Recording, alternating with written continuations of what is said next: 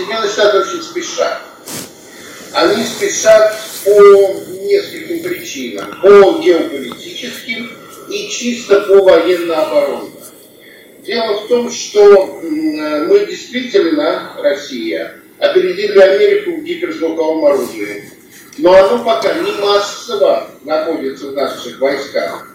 Есть образцы, идет насыщение, но пока это не массовое, как бы скажем, средство ведения войны. Китай близок к тому, чтобы принять на вооружение гиперзвуковое оружие. И точно так же, оно пока еще не массово. К 30 году у Китая будет мощный современный авианосный флот. А, и в этой ситуации надо побыстрее начать договариваться. А при этом мы твердо, я абсолютно убежден, что это не, как бы скажем, не добрая воля, а вынужденная позиция. Раз. И второе, думаю, что среди того, что мы с вами не услышали, когда шел рассказ о переговорах, и не услышим, когда будут новые встречи и работы экспертов, это, конечно же, горячее желание Америки повторить трюк Киссинджера, оторвать Россию от Китая, отдалить Пекин от Москвы. Потому что э, вместе, когда вот, допустим, последнее явление наши послы э, в США опубликовали совместную статью относительно грядущего форума демократии против автократии, но такого не было. Совместного патрулирования э, нашими бомбардировщиками не было.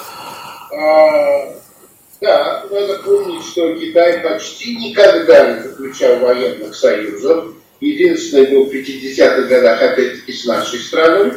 Но, тем не менее, когда министр обороны Китая говорит, что наше взаимодействие это больше, чем военный союз, это, конечно, тоже очень беспокоит Соединенные Штаты. Думаю, что вот эти вот информационные пузыри, угрозы санкциями и так далее, это привычное нам действие американской дипломатии, чтобы потом сказать, и все это мы уберем, если вы отодвинетесь от Пекина подальше. Публично заявить они это не могут никогда, это надо делать тихо, тайно, но мы-то, Игорь, с вами знаем, что существует программа Госдепа, которая действует и в Китае, где эта программа насаждает русофобию, и она действует в нашей стране, где люди получают деньги за распространение э, синофобских, то есть э, вызывающих недоверие и ненависть к Китаю э, среди нашего населения. Эта программа оплачивается, она есть, она существует, э, и это значит наше взаимодействие – это угроза для Соединенных Штатов.